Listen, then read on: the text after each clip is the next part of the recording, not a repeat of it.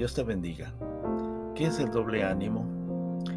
El doble ánimo es un concepto utilizado en la filosofía de la teología del filósofo danés Soren Kierkegaard como, como falta de sinceridad, egoísmo o miedo, el castigo.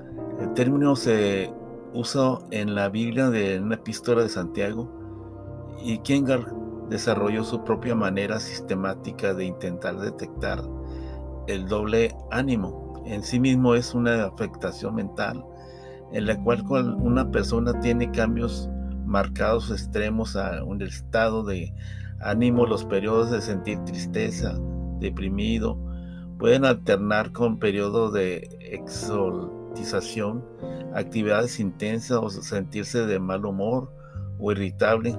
¿Qué dice la Biblia al respecto? Pero pida con fe y no dudando nada, porque el que duda es semejante a la onda de mar que arrastrado por el viento y echada en una parte y a otra. No pienses pues quien quite tal haga de recibirla. Cosa alguna del Señor es el, eh, el hombre de doble ánimo, es inconstante en todos sus caminos. En Santiago 1, 6, 8. Yo conozco tu obra que ni eres frío ni caliente. Ojalá fueras frío o caliente, pero por cuanto eres tibio y no frío ni caliente, te vomitaré de mi boca. Apocalipsis 3, 15 y 16. Todo el mundo dice mentiras, unos y otros se engañan. Ahora dicen una cosa y luego dicen otra.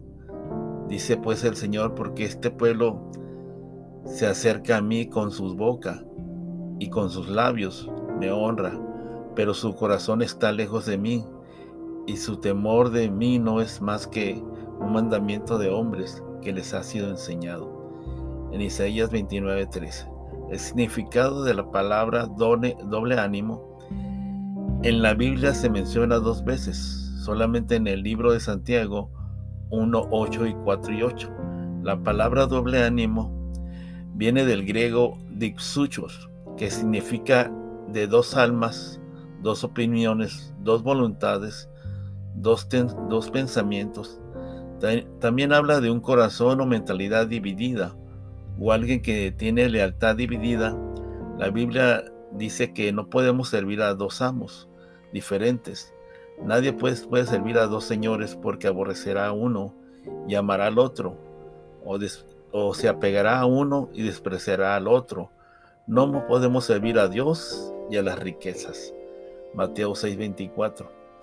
En fin, si eres inconstante en una cosa, lo serás en todo lo que hagas, tanto espiritual, trabajo o en el amor.